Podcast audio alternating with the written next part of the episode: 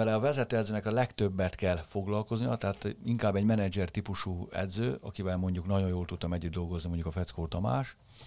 Ugye, hogy média, vezetőkkel való kapcsolat, a sportigazgatóval való kapcsolattól elkezdve, azokra nekem talán azt lehet mondani, hogy nincs annyira jó képességem. Tehát ezt, ezt kimerem jelenteni, meg nem, is, meg nem is érdekel annyira. Tehát engem na, az, hogy mondjuk egy 90 perces edzés mondjuk én egy olyan négy, négy órán keresztül tervezem meg, az engem sokkal jobban leköt. Yeah.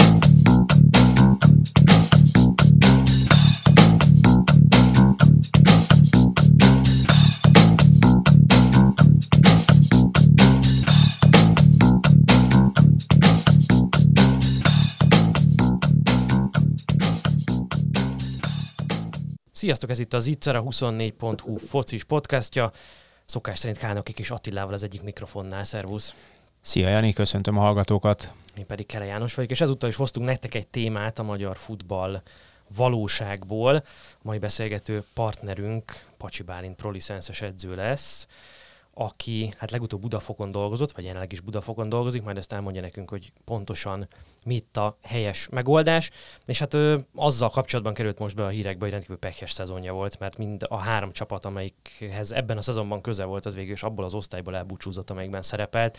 Hogy itt a Diós Győről, a Kazinc Barcikáról és a Budafokról, mint már említettem, van szó. Nem csak erről fogjuk viszont őt kérdezni, de hát nem tudjuk megkerülni ezt a témát. Szervusz, köszöntünk a műsorban. Sziasztok! Hát annyit még azért tegyünk hozzá, hogy, hogy ugye háromból két csapat is olyan volt, amit tulajdonképpen a veszett fejszenyere. Persze, persze, igen. Volt, ahol már matematikai esélysem volt, tehát olyan pehes, hát klasszikusan tűzoltó szerepkörre kértek föl, ami, ami hát egy, nem egy hálás feladat, no. Így van, nem egy hálás feladat, de minden ö, lehetőség egy tapasztalat az edző életében. Én 26 éve vagyok edző, minden szinten dolgoztam, amatőr és felnőtt szinten, egészen U7-től az U19-es korosztályig, minden korosztályal, ugye, mint szakmai igazgató is, úgyhogy minden kihívásnak nagyon örülök, és most ez egy pekes év volt, de nagyon élveztem, és az utolsó feladatokból is nagyon sokat fejlődtem.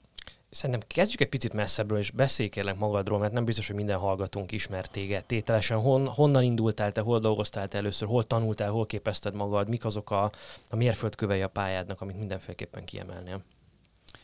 Hát, ugyan említettem, 26 éve kezdtem, az édesapám is edző volt, és ugye én szombatai haladás nevelés vagyok, és sajnos eltörött a, a lábam, és tanítóképző főiskolára jártam, és az úgy történt az első edzés, hogy gipszel tekertem biciklivel otthon a faluba, egy kis vas, vas megyei faluba, és a gyerekek ott játszottak, oda mentem, megkérdeztem, hogy nincs -e kedvük esetleg egy-két gyakorlatot, és akkor utána mondták, hogy ők menjek másnap is, innét indult. És, tize... van, van fogadókészség akkor a fiatalságban ezek szerint. Igen, igen, hát a gyerekek azok szeretnek focizni, régen is szerettek, most is szeretne, szerettek, és igazából ez a futball szeretet az szerintem minden edző álma, hogy olyan gyerekekkel, illetve felnőttekkel foglalkozzon, akik igazán szeretik, amit csinálnak. És 13 évig dolgoztam mm, gyerekekkel, ott ebbe a faluba is egy másik Veszprém megyei faluba kertám. Az édesapámmal együtt felépítettük a a óvodás focitól egészen a felnőtt csapatig a korosztályokat teljesen ö, ingyen, tehát saját idézőjelve szórakoztatásunkra, és Mellette tanárként dolgoztál, vagy hogyan? Nem, a közben, közben végeztem a tanítóképző főiskolát, és ö, egy személyszállító vállalkozásom ö, volt 20 évig. Azt úgy kell elképzelni, hogy ö, reggel beültem az autóba, ö, elvittem az embereket dolgozni, majd mentem az iskolába, tartottam az edzést a gyerekeknek nulladik órába, majd utána újra vittem az embereket dolgozni, újra edzést tartottam a gyerekeknek, és később, mint játékos edző is megyei első osztályba kezdtem az, e-, edzősködést, és tehát igazából a napjaimat reggelt estig az edzések és, a, és így a munka töltötte ki. Majd az Egyesült Államokba mentem, Kaliforniába, dolgoztam két évig. ott is gyerekekkel. Hogy kerültél oda ki? Hát az... Vagy, vagy mi, milyen, milyen, milyen indítatásból mentél a tengeren túra? Azért mondjuk hol járunk időben, gondolom, 2000-es évek? Ö, most már eljutottunk 2009-ig, tehát tizen, akkor 14 éve voltam itt, akkor már edző. Hát az egy érdekes sztori, tehát úgy nyertem a, a, a lottósorsoláson, a zöld kártya lottósorsoláson a, a vízumot,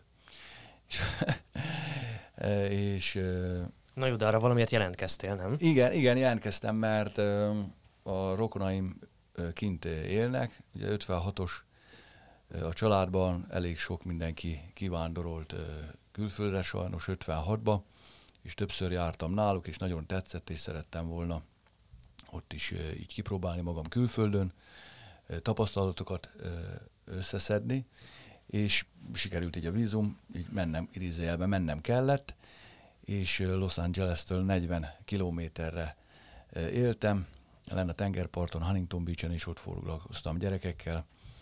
Egyébként ott óvodásokkal is foglalkoztam, és sőt, ott még bontottam ketté csoportot, tehát egész kicsiket, tehát három, három-négy éves gyerekekkel is foglalkoztam egészen 11-ig, majd aztán egyéni képzéseket is tartottam, a lányoknak is, fiúknak is. Nagyon élveztem, nagyon sok tapasztalatot szereztem ott kint. Mi volt az alapvető különbség az amerikai gyerekek meg a magyar gyerekek között? Mert azért elég sok tapasztalatot szereztél itthon. Eleve, van-e? Van-e egyáltalán különbség, vagy ebben a korban ez nem látszik? Meg eleve ugye engem az is nagyon érdekel, hogy Amerikában melyik az a társadalmi csoport, aki, aki focizni viszi a gyerekét. Mert rengeteg sport van. Az, az jelenthet itt a vonzást, hogy nagyon korán el lehet kezdeni? Három évesen mondjuk a baseball, a, az amerikai foci biztos, hogy nem ilyen, amit ennyire korán el lehet kezdeni, sem a jégkorong. Nek, hogy ott ugye van a, a sportnak ez a típusú beágyazottság, ami inkább a női vonalon nagyon erős Amerikában. Így van. Tehát még nagy, egész fiatal korban, mm, hogy jól mondtad, hogy kiviszi el focizni, tehát sajnos azért ott, akinek nincsen lehetősége, hogy elvigye, tehát a, a szegényebb rétegekből sajnos nem jutnak el ö, ö, focizni. Hát ö, volt Japán, Afrikától elkezdve, tehát ázsiai, dél-amerikai, mm, európai, tehát mindenfajta nemzet, nációból játékosom, minden gyerek más, más a, a, a, a, a tanítatása, másképpen nevelik, de minden gyerek egyforma szeret focizni, úgyhogy ugyanolyanok, mint a magyar gyerekek, semmivel nem különben ugyanúgy szeretnek focizni, tehát um, talán... Nyilván ebben a korban a játék szeretet a legfontosabb, hogy megszeresse a labdát. Igen, talán esetleg annyi, a külön, annyi volt a különbség, hogy egy kisebb uh, sztorit elmesélhetek, hogy már ott voltam két hónapja edző, és akkor egyik szülő se jött oda, és akkor gondoltam, hogy biztos valami baj van, aztán rájöttem, hogy az egy másik kultúra, tehát ott a szülők nem, szól, nem próbálnak beleszólni e, az edzők munkájába, hanem nagyon nagy tiszteletnek örvend az edző, az edzések után a gyerekeket kézenfogva odahozzák az edzőhöz, és a, megköszöni a, a gyerek a, az edzés, thank you coach, és uh, amúgy is uh, az edző és uh, a tanár nagyon nagy tiszteletnek örvend az Egyesült Államokban. Hát többször jártam úgy is, hogy mondjuk esetleg volt valami igazoltatás, vagy megálltott a rendőr, akkor mondtam, hogy mivel foglalkozom, teljesen másképp beszéltek velem, és már mehettem is tovább. Miért jöttél mégis haza? E, hát igazából azért jöttem haza, mert ugye már azért 35 voltam, amikor kimentem, és egy tíz évet azért bele kellett volna tenni, hogy teljesen a nulláról indulva elérjek oda, ahova, ahova szeretnék, és öm, szerettem volna mindenképpen prolicenszet is végezni, ahhoz meg azért ott nem, nem lett volna olyan könnyen lehetőségem, hogy bekerüljek, és akkor hazajöttem, és uh, Hévizen uh, dolgoztam, U15-ös csapattal, és onnan kerültem a Győri Ertő Akadémiára, a Vince Otto hívására. Egy nagyon sikeres időszakban uh, kerültem oda, uh, nagyon jól éreztem ott magam, ugye sok, tehát akkor indultak meg a játékosok a, a, a később aztán az első csapatba, ugye került ki az utánpótlásból akkor a Bénes László, a Kalmár, Kalmár. Zsolti, és mondjuk egy, egy, egy, esetleg egy ilyen személyes kis sztori, hogy akkor a csapatommal megvertük az FC Barcelonát 2 0 az U16-os csapatot, amelyik Barcelonából aztán a Dani Olmo, mint ismerjük, egész, egész magas szinten játszik.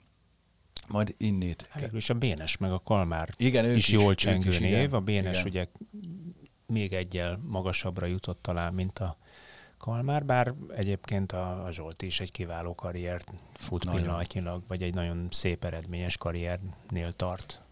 Igen, igen, igen, nagyon büszke vagyok mind a kettőjükre. Engem az érdekel nagyon, hogy hogy jött a, a váltás, hogy utánpótlás edzőből, akadémiai edzőből, gyerekekkel hosszú időn keresztül foglalkozó, elismert, megbecsült edzőből a felnőtt foci felé vetted az irányt. Ugye itt a talán az első ilyen munkád az a haladásnál volt, amikor 2017. Igen. augusztusában átvetted a felnőtt csapatot, mint vezetőedző.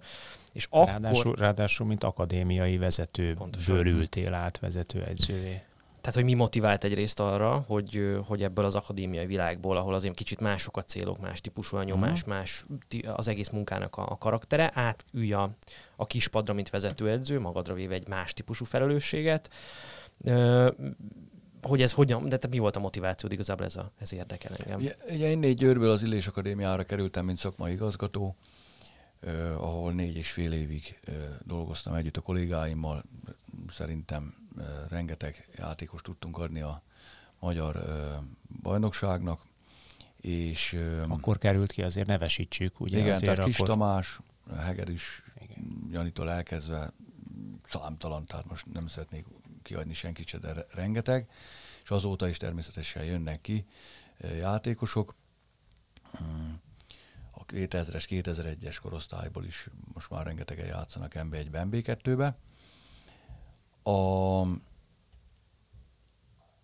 egy évet ugye a Mésző Géza mellett dolgoztam, mint pályedző, így, így kerültem be igazából az MB1-es körforgásba, és utána egyik pillanatról a másikra felkértek, mint megbízott vezetőedző, és el, elvállaltam. Tehát úgy éreztem, hogy... Ember nem szalad el a feladat elől, nem? Nem, nem, nem. Tehát úgy, úgy voltam vele, hogy, hogy elvállaltam, bár azért azt hozzáteszem, hogy ahogyan itt is, és a többi helyen is, tehát már egy kialakult játékos keretet vettem át, ez azért nagyban megnehezíti az ember feladatát, de mm, élveztem a munkát egyébként itt is, hiszen az egykori csapattársam 108-szoros válogatott Király Gábornak lehettem az edzője, akivel mai napig jó kapcsolatban vagyok. Tehát akkor nem bántad meg, hogy áteveztél a felnőtt vezetőedzői focira?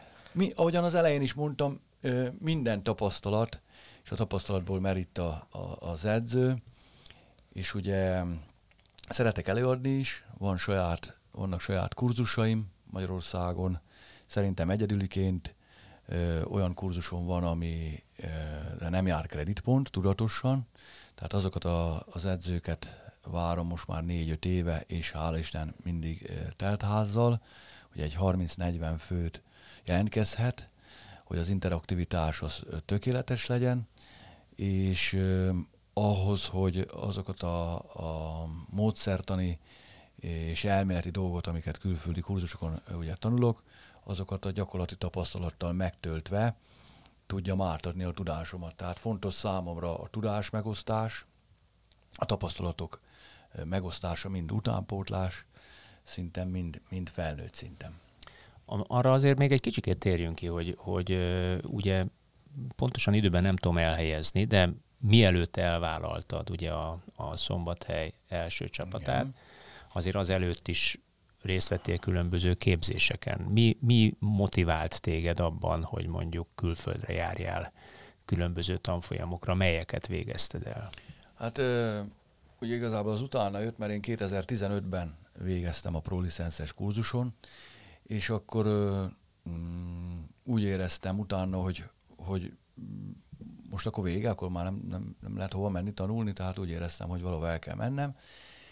És a WPASS kurzuson, ugye az akadémiai vezetői kurzuson ismerkedtem meg az Erik Rúval, aki később aztán kollégám lett ott a WPASZ-nál, ugye ott is ilyen beugró szerepbe rendszeresen dolgozom, és ő tanácsolta nekem, hogy hogy iratkozzak be a Raymond Ferhennek a futballperiodizációs kurzusára Amsterdamba.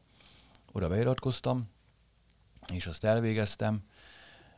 Majd... Ezeket mind önfinanszírozás? Igen, önfinanszírozás. Tehát nem, nem az volt, hogy az éppen aktuális munkáltatod azt javasolt, hogy figyelj, te tehetséges ember vagy, gyere, képezzünk tovább, még jobb legyél, még jobb legyél, még magasabb szinten legyél, hiszen akkor azt a tudást, amit mi belét fektetünk, azt te vissza tudod adni számunkra, hanem ez teljesen egy belső indítatás. Tehát végig belső indítatás, mert a B-licenszet, az A-licenszet és a Pro-licenszet is saját magam úgymond gyűjtöttem össze mindig rá a, a, a, a pénzt, és ezeket a kurzusokat is magam gyűjtöttem össze. Mennyibe kerül egy ilyen amsterdami kurzus? Hát az egy körülbelül 3000 euró mindennel együtt. Akkor egy milla. Hát attól függ, milyen árfolyamon számolunk.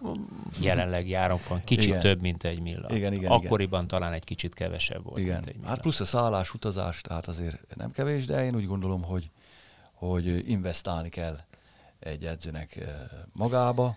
Meg... Úgy, úgy érzed, hogy a magyar futballban ez megéri, ez az investíció? Tehát kapsz utána visszajelzést arról, hogy, hogy ez, ez egy hasznos dolog volt? Akár játékostól, akár a közektől, akár képes vagy ezt utána a munkaerőpiacon hasznosítani? Hát természetesen igen, tehát azért talán úgy vagyok elkönyvelve a szakmában, aki tényleg fejleszti magát, és tudják, hogy azért jól felkészült, és szerintem szükség van erre a, erre a, a, erre a tudásra. Mondjuk azért ez a tudás azért elég speciális, tehát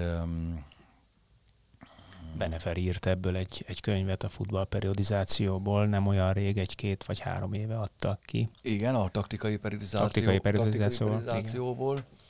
És um, hát ennek azért még Magyarországon meg kell találni a helyét azért, hogy, hogy a megfelelőképpen mindenki, mindenki tudja használni. Tehát igazából módszertani alapelvekre, módszertani ismeretekre tudnám tervezésre lefordítani ezt a szót, ugye periódusokra bontani mindent, az egész tervezést, és ö, én ezt nagyon szeretem csinálni, kimérni patika mérlegen, akár egyénekre, csapatra, terelés-pihenési arányokat, csapatszinten, heti szinten, havi szinten, igazából ez engem mozgott. Talán lehet, hogy onnan is jön, hogy mivel tanítóképző főiskolát végeztem, tehát volt ilyen, ilyen motivációm, hogy, hogy hogyan lehet mondjuk egy, egy, egy kisgyereket megtanítani írni, olvasni, számolni, ugyanígy hogyan lehet akkor megtanítani, hogyan lehet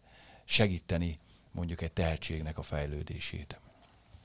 Amikor szombathelyen dolgoztál, és tíz meccs után azt Igen. mondták, hogy, uh, hogy legyen vége ennek a munkaviszonynak, az hogy érintett téged? Tehát nagy tervekkel belevágtál, hatalmas ambícióval, felkészültséggel, és igazából jött három vereség egymás után, és azonnal megvonták tőled a bizalmat. Ezt, ezt mennyire nehéz megélni? Azok után, hogy te éveket töltöttél olyan rendszerben, ahol mindent hosszú távon kell nézni, sokkal hosszabb idő van a tervezésre, sokkal hosszabb időtávon fizetődik ki az a munka, amit beleraksz, és leültél a kispadra vezetőedzőként, és jött egy rossz sorozat, és azonnal.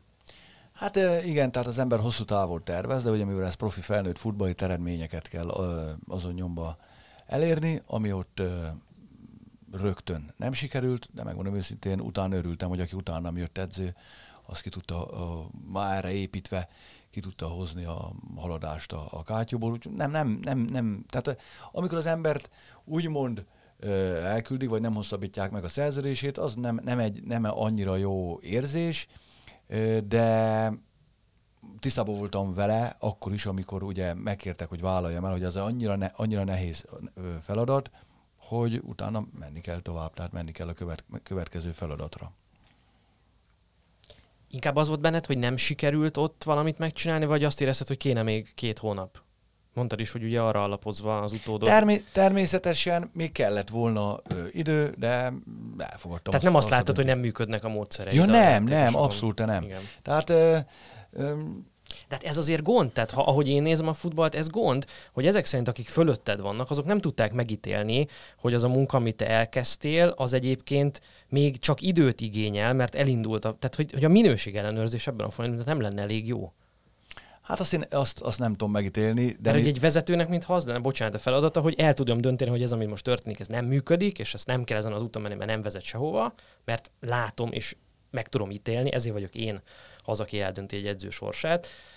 Vagy pedig arról van szó, hogy hát ez jó ez az irány, és jönni fognak majd az eredmények, egyrészt vagy bízok annyiba az, e- annyira az edzőben, van akkor a hitelessége a szememben, elfogadom, amit mond, ez nekem ilyen mindig ilyen vezetői válságot jelez, hogy valakit odaültetünk bűnbaknak, kikapott három meccsen, kirúgjuk. Tehát, hogy ehhez, hogy mondjam, ezt, ezt bárki meg tudja csinálni. És nem akarok rossz helyzetbe hozni, hogy bárkire yeah. rosszat mondj, csak, csak azt próbálom megérteni, hogy egy ilyen helyzetbe átülsz kockáztatva az addig kivívott ilyen szakmai uh-huh. megbecsültséget, átülsz vezetőedzőként, és megégetnek azon alapadon. Hát nem, nem így élem meg.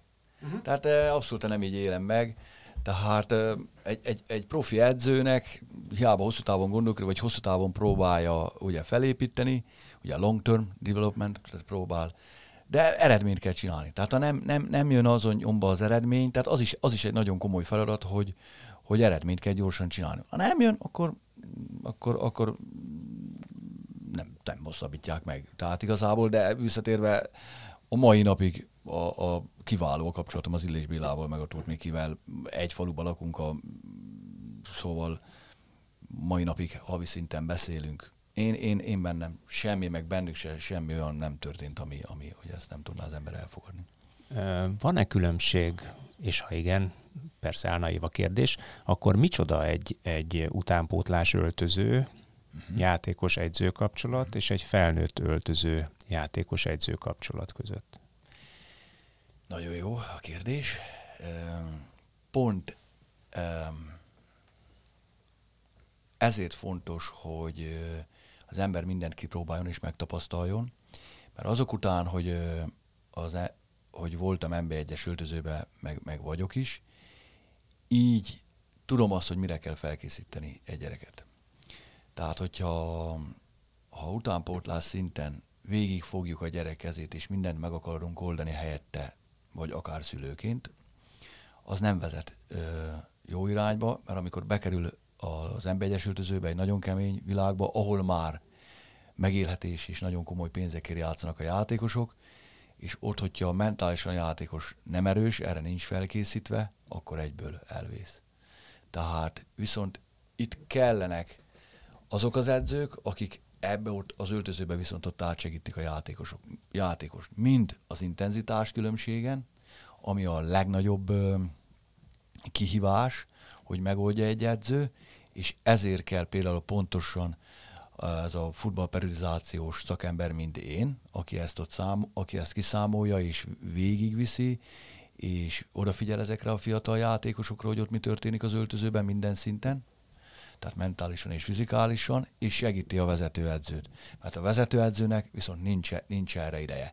Tehát kicsit visszatérve mondjuk a, hal- a haladásra, én akkor is nagyon-nagyon ö, fontosnak tartottam, és ö, foglalkoztam a fiatal játékosok beépítésével, amíg vezetőedző voltam, pedig akkor már nem lett, nem lett volna rá, hogy úgymond időm és energiám. Tehát a stábok kialakítása az, amiben szerintem egy, egy jó nagyot lehetne Magyarországon még előrelépni, amit most kicsit így a kurzusokra, amit még ugye visszatérve kicsit itt eltértünk, ugye, ugye a kurzusokat 2015 után, a, pro, a kurzusok után végeztem Amsterdamba, Lisszabonba és Valenciába. Ugye először ezt a futballprizációs kurzus, majd utána a mentorsi programot, majd a harmadik kurzusra Valenciába jártam, ahova viszont már nem lehet jelentkezni. Tehát az már egy meghívásos kurzus, és az kimondottan ö, nagy büszkeséggel tölt el, hogy a világ minden tájáról bekerültem abba a 40, 40 főbe, aki aztán rendszeresen ö, most ugye a pandémia alatt ez nem történt meg, ugye online mentek a, a fejlesztések, ö,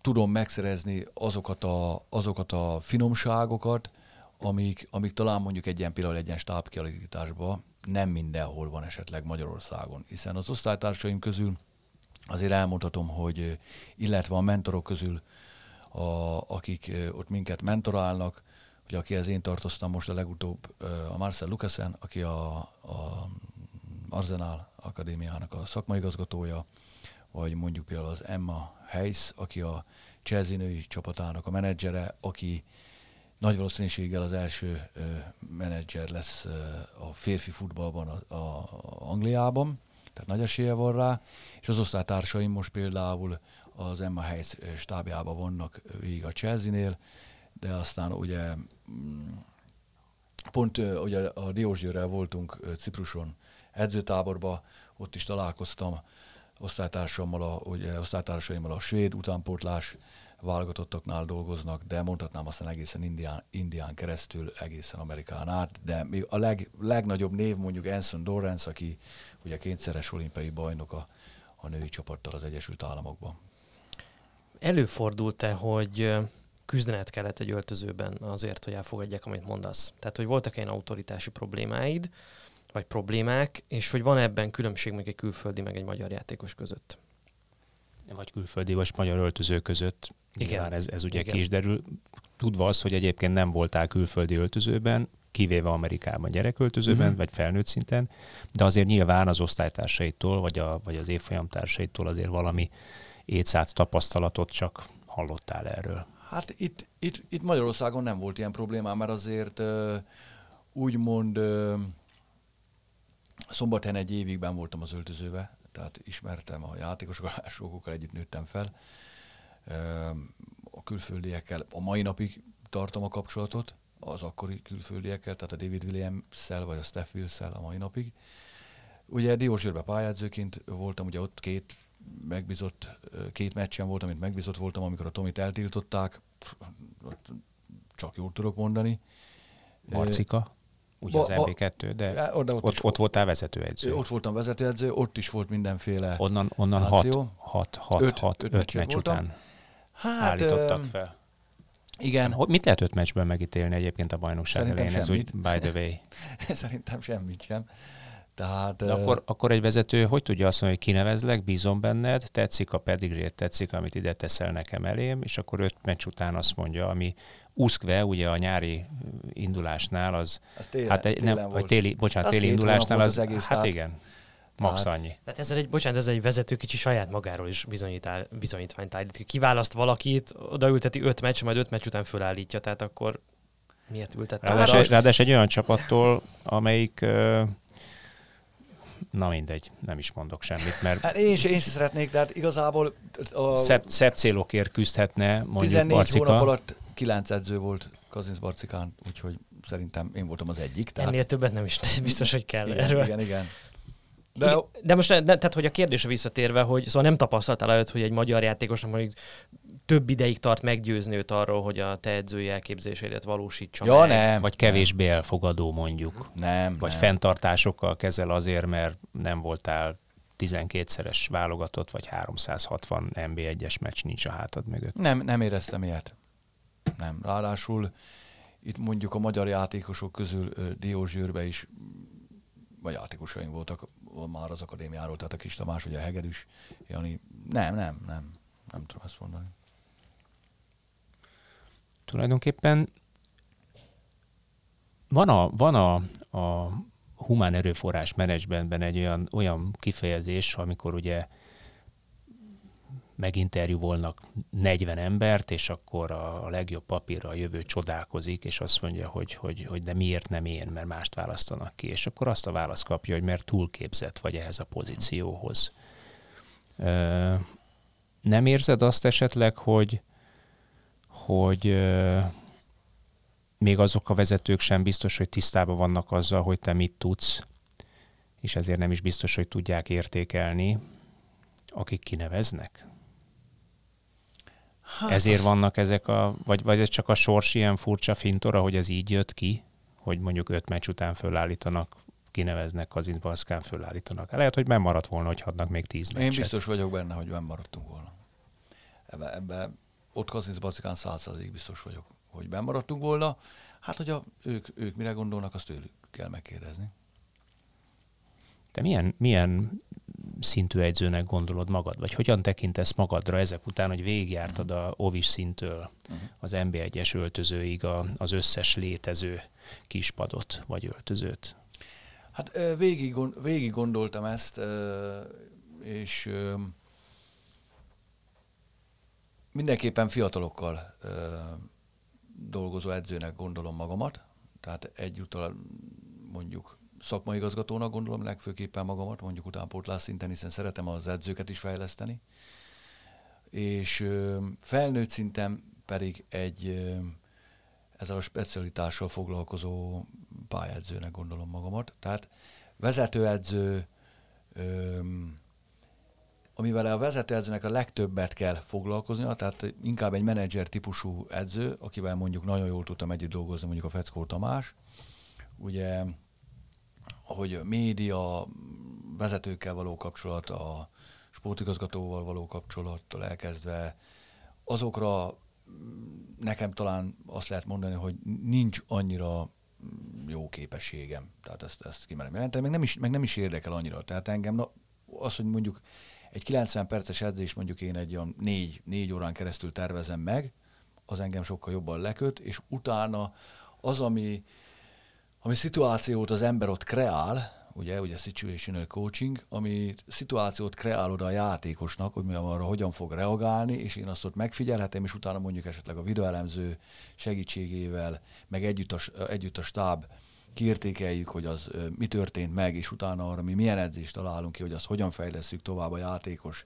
elméjét, és ez eközben fizikálisan is hogyan fejlődik, ez engem jobban leköt, mint hogy a vezetőedzői mondjuk fő feladatok. Érdekes, amit mondasz, mert, mert ugye azt szokták mondani a, a felnőtt futballban, hogy ott már nem a játékost fejlesztjük, Magyarországon legalábbis ez egy általános többször hallott nézet, vagy általam többször hallott nézet, hanem ugye csapatban gondolkodunk, és eredményben gondolkodunk. Holott én meg azt mondom, egykori sportolóként, vagy korábbi sportolóként, hogy az ember 26, 27, 28, 29, 30 éves korában is képes fejlődni, hogyha bizonyos olyan speciális gyakorlatsorokat és idő, időt és energiát fordít rá, és olyan szakmai tudást kap, hogy részfeladatok által, vagy részfejlődésben tudja a nagy egészet fejleszteni. Ez nem lehet, hogy hiányzik a magyar futballból? Teljesen egy, egyetértek veled, hogy minden korba tud fejlődni egy játékos, ugye Kutor Attilával is dolgoztam együtt, ugye ott volt az Illés Akadémián az U19-U21-es uh, csapatnak az edzője, és rengeteget beszélgettünk, és mondta, hogy ő 25 éves korában is, amikor jött a holland edző, aki ugye később a Barcelonában, Henk Tenkate, hogy nála is fejlődött. Tehát ő azt hitte addig, hogy ő, ő már nem tud semmiben hát Mondjuk volt, volt miből, és nem a Kuttor Attilának, van egy, van egy kedvenc történetem a, a, egyébként egy szintén neves, nem akarom megnevezni a de nevezzük meg, Halmai Gáborról van szó, igen? a gyerekeink együtt fociztak egyébként, és a Gábor Lány, mesélte nekem, vagyok, igen, igen, Gábor mesélte nekem, hogy egészen döbbenetes, hogy ő akkor már felnőtt válogatott labdarúgó volt, és, és a Henk egyszer megállította az edzést, és azt mondja, Gábor, hogy passzolsz? kérdezte tőle. Hát mondta, hogy hogy, hát így, jobb lábbal, belsőbe. Szóval jó, jó, de nem, nem az a kérdés, hova? Hát azt mondja, az ő neki mutatta ugye, akinek passzolt. Tehát azt mondja, nem ez a lényeg. Hát azt mondja, micsoda? Hát azt mondja, melyik lábára passzolsz? Uh-huh. Hát azt mondja, jobb lábára, mert jobb lábas. De hát azt mondja, ott áll az ellenfél. Uh-huh. És azt mondja, az életében akkor mondták neki először azt, edzőként, akkor hívták föl a figyelmét, hogy nem arra a lábra kell passzolni, amilyen lábas az ellenfeled, uh-huh. hanem ahol nincs ellenfél. Tehát az ne, ne foglalkozz vele, hát ballábbal is át tudja venni. Az a lényeg, hogy üres területre tudja átvenni a labdát. Tehát ott kezdte el magyar, olyan, olyan alap dolgokat kezdett nekik magyarázni a Henk, és akkor ez egy visszacsatolás, hogy ezek szerint a Kuttor is akkor hallott uh-huh. dolgokat először, ami neki az egész addigi pályafutásából kimaradt. Vagy rájött magától, ösztönösen, szituációkból leolvasta, mert okosabb volt, mint a többi, ügyesebb volt a többi, vagy nem. Tehát, valahol, most, valahol akkor, akkor mégiscsak az a, az a problémája ezek szerint a magyar, vagy volt, most már remélem van ebben fejlődés a magyar labdarúgásnak, hogy az utánpótlás képzés nem tudta követni azt a tudományos fejlődést, amit Európában végbe ment.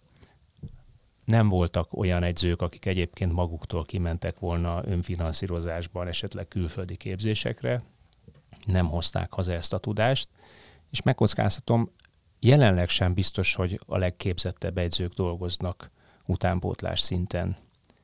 Olyanok, nagy többségben, akik egyébként való, valódi külföldi tudást is maguk szívnak, vagy tovább képzik magukat mondjuk az adott A, B, C, D és ProLicense-en túl.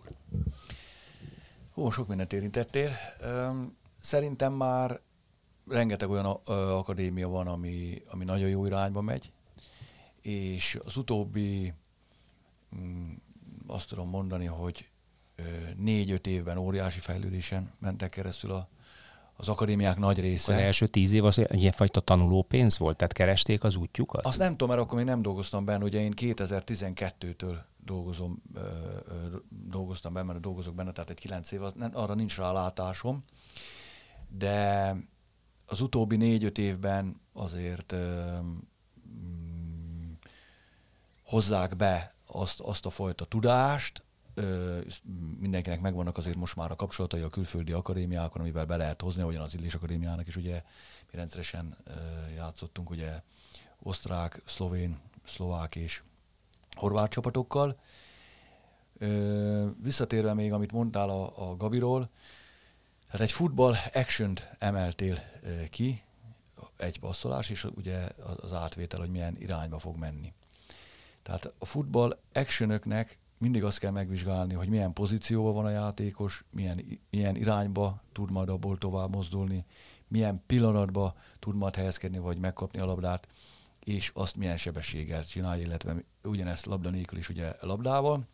Ezeket a futball actioneket kell minőségben megjeleníteni, hogyan mondtad.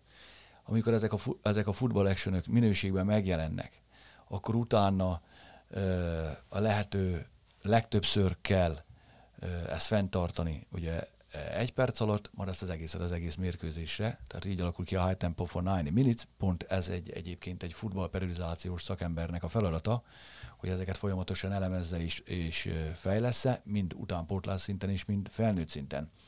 Tehát ebből, ebből kifolyólag úgy, ugyanazt a fejlesztést kell utánpótlás, utánpótlás szinten és felnőtt szinten is végezni egy, egy, egy ilyen szakembernek, csak az egyik helyen azonnyomban eredményt kell produkálni, a másik ö, ö, helyen viszont van idő arra, hogy a, hogy a játékos odaérjen.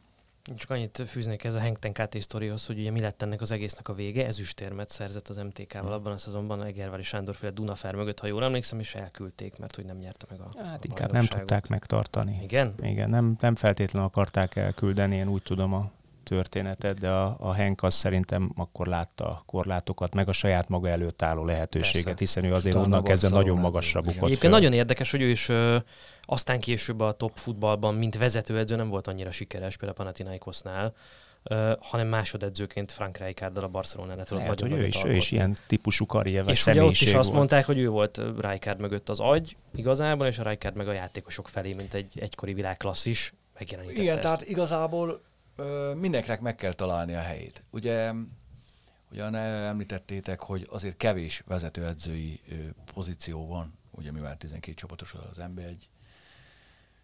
Mindenkinek meg kell találnia azt, azt a helyet a, stá, stábban, amiben a legjobb, és a legjobban mm, tudja segíteni a vezetőedzőt, vagy hogyha mondjuk ő azt képzel, hogy ő akar lenni a vezetőedző, én inkább úgy képzelem el magamat, aki, aki ö, a minden tudásával segíti a vezetőedzőt, és leveszi a válláról a terhet, hogy ő tényleg csak a, mondjuk a, a taktika kialakítására, illetve a menedzseri ö, dolgokat tudjon foglalkozni. Szerintem nálam, hogyha kérdezed, akkor ez a, ez a jövő. Tehát utánpótlás Akkor te nem vagy egy veszélyes ember a vezetőedzőre, ezek szerint úgy érted, mert ugye ez is egy, egy szituáció igen, szokott lenni. Igen, igen, igen. Mindenkiben van egy kis vágy, hogy egyszer én is előre lépjek a színfalak mögül. Igen. Te már ezek szerint előre léptél, és láttad, két... láttad hogy, hogy ez mégse én vagyok. Na igen, igen, igen. És ö, azt tudom mondani, hogy, hogy jó előrelépni, mert uta, ott az ember érzi, hogy milyen ö, asszisztens ö, vagy pályázőket szeretne maga mellett. Tehát utána, hogyha visszalépsz a saját feladatkörödbe, mint pályáző, akkor oly, olyat próbálsz a legjobb tudásod szerint ö, megalkotni, amiért te szeretnél, hogyha ott lenne melletted. Ez nagyon érdekes, hogy valamiért úgy kezeljük ezt még a nyelv, nyelvileg is, hogy vezetőedző és másodedző, hogy ez valamilyen szinten hierarchikus kapcsolat, miközben amiről Bálint beszél, itt az egy ilyen szimbiotikus kapcsolat, vagy egy együttműködés, egy kooperáció, ahol akár még az is lehet, hogy a másodedző szakmailag esetleg részletgazdagabb, vagy nem tudom, innovatívabb elgondolásokkal rendelkezik, de ugye a vezetőedzőnek meg másfajta feladatai vannak, nem szabad mikromenedzselnie, egy nagyobb képet kell uh-huh. látnia, a médiával kapcsolatot tartani, uh-huh. a játékosokkal egyszerű utasításokba közölni azt a tudásanyagot, ami mondjuk felhalmozott a másodedzőnél, meg nem tudom a vezetőséggel tárgyalni, uh-huh. sportigazgatóval, stb. Tehát, hogy, hogy szerintem ez inkább egy ilyen mellérendelő viszony, csak ugye mi a nyelvképünkben van, van egy ilyen hierarchikusság ebben, és ezért, ezért van az, amit Attila említett. Ugye a futballszakzsargonban így igen. alakult ki, hát persze, tehát ez inkább egy munkakapcsolat. Igen. Na mindegy, a kérdésem az lett volna egyébként, kicsit tovább bevezve, De hogy... Egy szép, amíg mond. mondjuk a Manchester City-nél 57-en vannak a stábban, addig mi Kazincbarcikán négyen voltunk. Igen. Hány, hány, hány másodedzője sem sokkal többen. De azért ott többen. De nem sokkal. Hát, ne, hát, ne, heten, nyolcan? Hát igen. Hát nem, mert azért, azért azt tudom mondani, hogy azért ott komoly medikál részleg volt az egész mögött. Nem azért ott több... Ja, akkor Kazincbarcikán még ezt se vetted bele, tehát ott akkor a négy ah, mhm. masször, nem. két egyző, hát egy vezetőegyző. Nem, így van. Tehát Aha. azért azért azt tudom mondani, hogy a, leg, a legjobb tapasztalataim azért Diós Győrből vannak. Tehát mind, mind pályáző, meg szimbiózis kapcsolat a vezetőedzővel, meg egy törekvés arra, hogy mondjuk egy stáb kialakuljon, azért azt, azt tudom mondani. Veréb Gyuri bácsival beszélgettem nemrég, és ő mondta azt, hogy, hogy tulajdonképpen egyet nem ért, ugye ők is ingáztak azért első meg másodosztály között, szóval egyet nem ért azt, hogy, hogy olyan szinten szó szerint ezt olyan szinten ki van nyalva a fenekük a mai játékosoknak ott Diós Győrben, de nincs másra gondjuk, csak arra, hogy tényleg a lehető legjobbat nyújtsák. Infrastruktúrában azt mondja összehasonlíthatatlan, azt mondta, hogy három olyan edzőpálya van, hogy az ő centerpályájuk az egyiket sem közelíti meg. Tehát ott azt mondja, hogy sárban dagonyáztak, háromszögbe volt mindig a sára kapu előtt. És azt mondja, mégsem működik ez valahogy, vagy mégsem működött ez idén valahogy. Szerinted miért nem? Ha, hát, ha minden feltétel adott. Hát azt most nem tudom, a Diós Győre, hogy most aztán miért alakult így, azt nem tudom megmondani, mert utána már nem voltam ott, csak az elején. A Verép Gyuri básitól meg én is rengeteg olyan történetet hallottam, ami tényleg lenyűgöző, úgyhogy nagyon jó kapcsolat. Az, az nagyon büszke vagyok rá, hogy vele is egy nagyon jó kapcsolatot tudtam kialakítani a mai napig névnap pusvét azóta is köszöntjük egymást, úgyhogy tényleg örülök neki. De hogy, hogy, hogy most, most hogy alakult ott a szezon, ugye mi csak az elején voltunk ott. Na, akkor nektek mi nem működött? Mert ugye rólad beszéltünk most hosszabban, az mhm. egyik legelismertebb, Így helyesebb a kérdés, legelismertebb edző vagy magá, önmagát képző, abszolút az intellektuális tőkélet mindenki elismer a szakmában. Feckó Tamás szintén egy ilyen mintafiatal edző a, a mostani magyar edzői társadalomban, akire szoktak hivatkozni, hogy egyrészt innovatív, másrészt attraktív foci, és a többi, és a többi. És ti ketten együtt összeálltatok Diósgyőrben, és nem működött valami miatt ez a dolog. Erről biztos, hogy gondolkodtál te is, hogy ennek mi lehetett az oka. Hát nem gond, ö, egyértelmű, tehát az edzőnek minden, akár az edz, tehát minden edzés után le kell vonni a tapasztalatokat, és ugye abból mi volt az, ami jól működött, mi az, ami nem, és ö, hogyan tud rajta tovább fejleszteni. Ugyanúgy, tehát hogyha ö, ciklusokra, fél évre, vagy egy egész szezonra, vagy illetve az egész munkásságunk, ami ott történt, az ember levonja a tanulságokat, hogy mi, miből mit kell tenni azért, hogy jobb legyen. Tehát én minden nap így ébredek, ezt tanultam az Egyesült Államokban, hogy minden nap úgy kell ébredni, hogy minden nap egy új nap ahhoz, hogy jobbak legyünk és magunkat tudjuk fejleszteni. És hát azért azt tudom mondani, hogy a legjobban, ami, ami akadályozta ott a, a munkánkat, az, hogy bejött a vírus. Tehát addig mi, mi a negyedik helyen voltunk, tehát negyedik, ötödik helyen voltunk, Európa Ligára átsingóztunk, és ez a fajta módszer, ami, amit, amit én kint tanultam, ez folyamatosan arra épül, hogy a játékosok egymás között kommunikálnak, tehát taktikai kommunikációt ugye fejlesztesz minden edzésen, abba a játékosok döntést hoznak, döntés ugye úgy lehet hozni, hogy van ellenfél, és ezt a döntést azt kivitelezik, ugye, ahogyan az előbb említettem, ez egy football action, és ezt kell minél frekventáltabban egy perc alatt is fenntartani az egész mérkőzésen. Na most ugye, amikor bejött a március 15-én játszottuk az utolsó mérkőzést a videóton ellen, ott egy döntetlen tudtunk játszani a Tabakovics góljával, utána pedig sajnos bejött a vírus, le kellett állni, és ugye a játékosok otthon, otthon készültek. Tehát nem volt taktikai kommunikáció, nem volt ö, döntéshozatal, nem volt kivitelezés, majd ö, visszajöttünk, akkor is csak ilyen kis csoportokba tudtunk edzeni, tehát maga az egész módszert nem tudtuk ö, Tavaly, tavaly márciusról beszélünk. Igen, tavaly március, hozzá, bocsánat. Tehát mindenkinek világos legyen. Igen, tehát tavaly, tavaly márciusban, és amikor visszajöttünk, akkor, akkor elindultak a, ugye ezek a tesztelések, és akkor volt két, két hetünk, hogy újra elkezdjük ugyanezzel a módszerrel, elkezdeni az egészet, de majd aztán két hét alatt le kellett játszani az összes mérkőzést. Tehát nekünk ez ott nagyon, nagyon, nagyon betett. Szét, ez, ez, ez a, ez a az tím... egész munkánkat. Ha nem jön be a vírus, ötödikek vagyunk, vagy negyedikek. Ez a ti módszeretekből fakad, hogy egyszerűen annyira magas intenzitáson követeli meg a gyakorlást és az egymással való kapcsolattartást, vagy, vagy abból jön, hogy a játékosok elfelejt, gyorsan felejtettek ezek a játékosok, akik nálatok voltak? Nem, az in- nagyon, nagyon jó, amit mondasz. Tehát folyamatosan magas intenzitást kell fenntartani a gyakorlatok között, tehát 101 százalék, én itt, itt tanultam, tehát ha valamit csinálunk, azt 101 százalékon, amikor pihenőidő van, akkor meg nulla százalék, nincs, nincs kettő között. És ö, ezt otthon egyedül, vagy futni a kerbe, vagy ki, azt nem, nem tudod.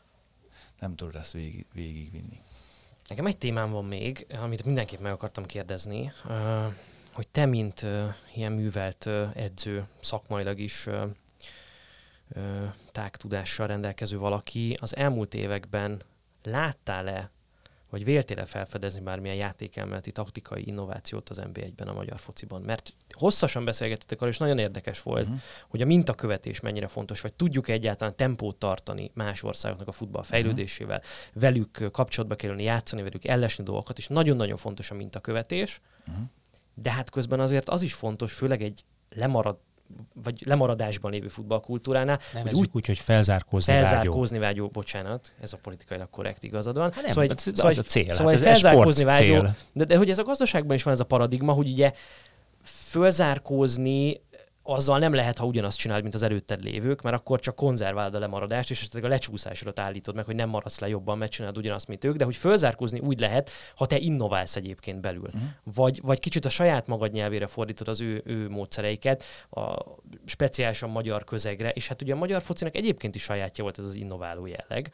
Uh-huh. És én elárulom, ha én megnézek egy emberes mérkőzést, én azt látom, hogy a játék rendkívül sematikus. Tehát sok esetben megy ez az U alakos körbepasszolás, szépen megvárja a befelé húzó szélső a, a felfutó védőt, hogy megcsinálják az overlepet, de hát kilométerekről látszik, hogy ez fog következni. Tehát ezek az, azok a sémák, amik az elmúlt tíz évben a fociban megjelentek, azokat szépen alkalmazzuk, kicsit lassabban, kicsit pontatlanabbul, kicsit kevesebbszer, de hogy egyébként sem a formációban, semmilyen ö, meccsen belüli taktikai húzásokban nem annyira látok innovációt. De lehet, hogy te látsz, és erre lennék kíváncsi. Hát azért szerintem van. Tehát azért a, a Ferencváros mérkőzésein azért folyamatosan lehetett látni azt a fejlődést, meg azt, hogy mit akar játszani a, a csapat, és az is egy érdekes dolog, hogy ugye most már minden csapatnál van ugye videoelemző, és ugye leelemzed, hogy az ellenfelek mit játszanak, és ugye akkor mi is leelemeztük a Ferencvárost, hogy, hogy mit játszanak, és mégis meg tudják csinálni ezek a játékosok azt, ami, azt az elképzelést, amit, amit a, az edző elképzelt, de egyébként nem csak ö, támadásban lehetnek innovatív ö, elképzelések, hanem védekezésben is lehetnek innovatív elképzelések.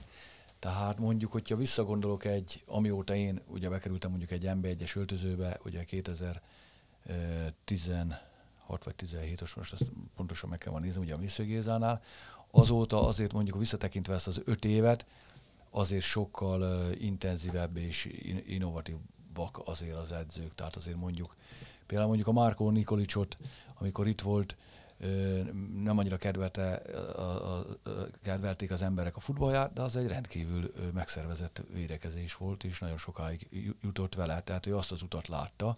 Tehát a különböző játékstílusok azok azért meg, megjelentek, mm, és mindenki próbál azért valami olyat beletenni, ami, amivel fent tud maradni a, ebbe a 12 csapatos bajnokságban, ami nem könnyű. Na igen, mert ez a, hogy a szoros a bajnokság, az egyébként pont kedvezne ezeknek a dolgoknak. Ugye van kilenc nagyjából azt szokták mondani, hogy hasonló képességű, erejű állományú csapat, és ugye mind ez jön föl állandóan, hogy hát azért nem lehet fiatalokat játszani, mert annyira sűrű a mezőny, nem lehet kockáztatni, de közben egyébként pont egy innovatív taktikai húzás valaki csinál egy nagyon jó letámadást, vagy csinál egy ilyen nagyon erős midblokkot, és akkor azzal lehet egyébként pozíciókat nyerni ezen a tabellán, legalábbis én azt látom, és ezek ideig óráig működnek. Ugye most az MTK-nál Mihály Boris volt ilyen, aki össze nagyon jó focit összerakott, és amikor az a meglepet meglepetésre éve működött, addig nagyon jól állt az MTK, tavaszra mondjuk kiismerték az ellenfelek, és akkor jött ez a klasszikus MTK tavasz. De hogy én éneket, én nagyon sokat várnék az nba mert a közeg mintha kedvezne neki. Tehát ez a szoros verseny ezeknek kedvez. Jó, amit kiemeltél, tehát az, ő, őt, őt tartom a, a, azt lehet mondani az egyik legjobb edzőnek most a, az NB1-ben, Mihály Boriszt, és nagyon jó, hogy meg tudta ezt csinálni ezekkel a fiatal játékosokkal, és ugye találkozik egy már olyan klubkoncepcióval, ami, ami tényleg egyedülálló, hogy tartják folyamatosan most már azt lehet mondani, több mint tíz éve az elképzelésüket, és az mellett mennek végig. Tehát ez egy nagyon jó példa volt, hogy szerintem megtalálták azt az edzőt oda, aki, aki egyben innovatív, és egyben a fiatalokat is ö, tudja fejleszteni úgy, hogy abból aztán még ugye játékos is tudnak eladni. Tehát az MTK szerintem egy nagyon jó példa, ami, ami most az, hogy éppen a pár fordulót itt az utolsó pontban hány pontot szereztek, az most szerintem ö, nem, nem húzza le nálam Miael Borisnek a munkáját, vagy akár az MTK-ét. Tehát szerintem ebbe az évben ugyanúgy az MTK volt az egyik legjobb az én szememben. Arról mondhatsz-e bármit, hogy Budafokon mik a tervek veled, vannak-e tervek veled, vagy ez még korai? Hát a, a, most a Budafokról nem szeretnék beszélni. Jó, hát én azért kívánom neked, hogy találd meg a helyed, és találd meg azt a közeget, klubot, edzőtársat, akivel jól tudsz együtt dolgozni, és ahol az elképzeléseidet meg tudod valósítani. Szerintem ez egy nagyon érdekes beszélgetés volt, és jó volt így betekintést nyerni a gondolataidba. Köszönjük szépen. Köszönjük szépen. Nagyon szépen köszönöm a meghívást, én is jól éreztem magam. A hallgatóknak a figyelmet köszönjük szokás szerint, és arra kérjük őket, hogy tartsanak velünk, majd a jövő héten is jövünk új témával és új vendéggel. Sziasztok! Sziasztok! Sziasztok!